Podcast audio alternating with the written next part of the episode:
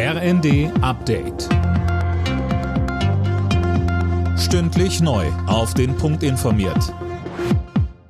Ich bin Gisa Weber.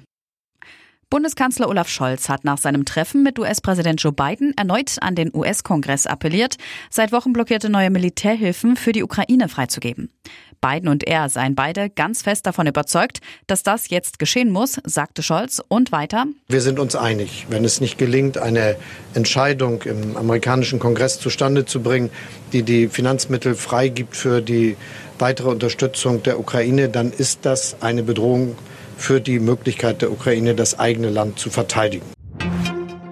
Hunderttausende Menschen sind seit Beginn des Kriegs zwischen Israel und der Terrorgruppe Hamas in den Süden des Gazastreifens geflüchtet. Die meisten befinden sich in der Grenzstadt Rafah. Die will jetzt Israels Regierungschef Netanyahu ebenfalls angreifen. Er hat seine Armee angewiesen, einen Plan zur Evakuierung der Zivilbevölkerung vorzulegen. Palästinenserpräsident Abbas verurteilt die Pläne. Eine Offensive in Rafah würde zu einer weiteren Katastrophe führen.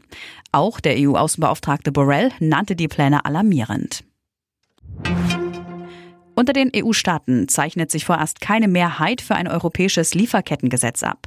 Die Abstimmung wurde spontan verschoben. Deutschland hätte sich enthalten müssen, weil die FDP das in Brüssel bereits ausgehandelte Gesetz ablehnt. In der ersten Fußball-Bundesliga hat Dortmund am Abend zu Hause drei Punkte geholt. Gegen den SC Freiburg setzen sich die Dortmunder 3 zu 0 durch. Sowohl in der ersten als auch in der zweiten Liga haben Fanproteste für Spielunterbrechungen gesorgt.